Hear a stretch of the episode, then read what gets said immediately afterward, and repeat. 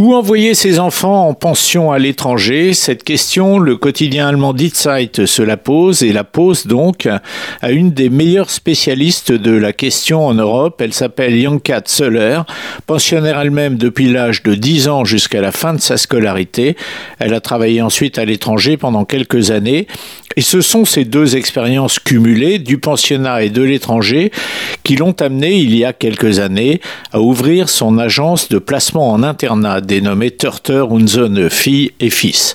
Elle conseille et oriente les enfants de familles souvent très aisées vers des pensionnats au Royaume-Uni, aux États-Unis, au Canada, mais aussi en Allemagne.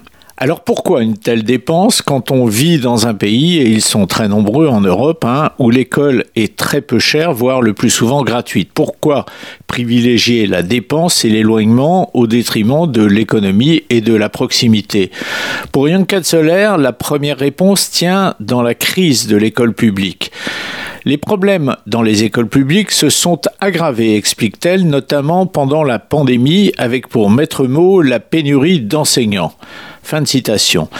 Alors dans les pays anglo-saxons où le secteur public est moins développé, le privé est certes souvent un choix plus évident et il est d'ailleurs fréquent hein, que les parents s'endettent pour payer la scolarité de leurs enfants. Les classes y sont plus petites, donc meilleures. Alors pourquoi le choix de l'étranger maintenant? Eh bien parce que c'est là, Zoller, que l'enseignement supérieur prépare le mieux à la vie professionnelle et il existe même des passerelles nombreuses entre les grands pensionnats et les grandes universités, qu'elles soient anglaises ou américaines, ces endroits au sein desquels on se crée un réseau que l'on gardera toute sa vie. En fait, c'est juste une question de moyens. Si on peut le faire, alors il faut le faire.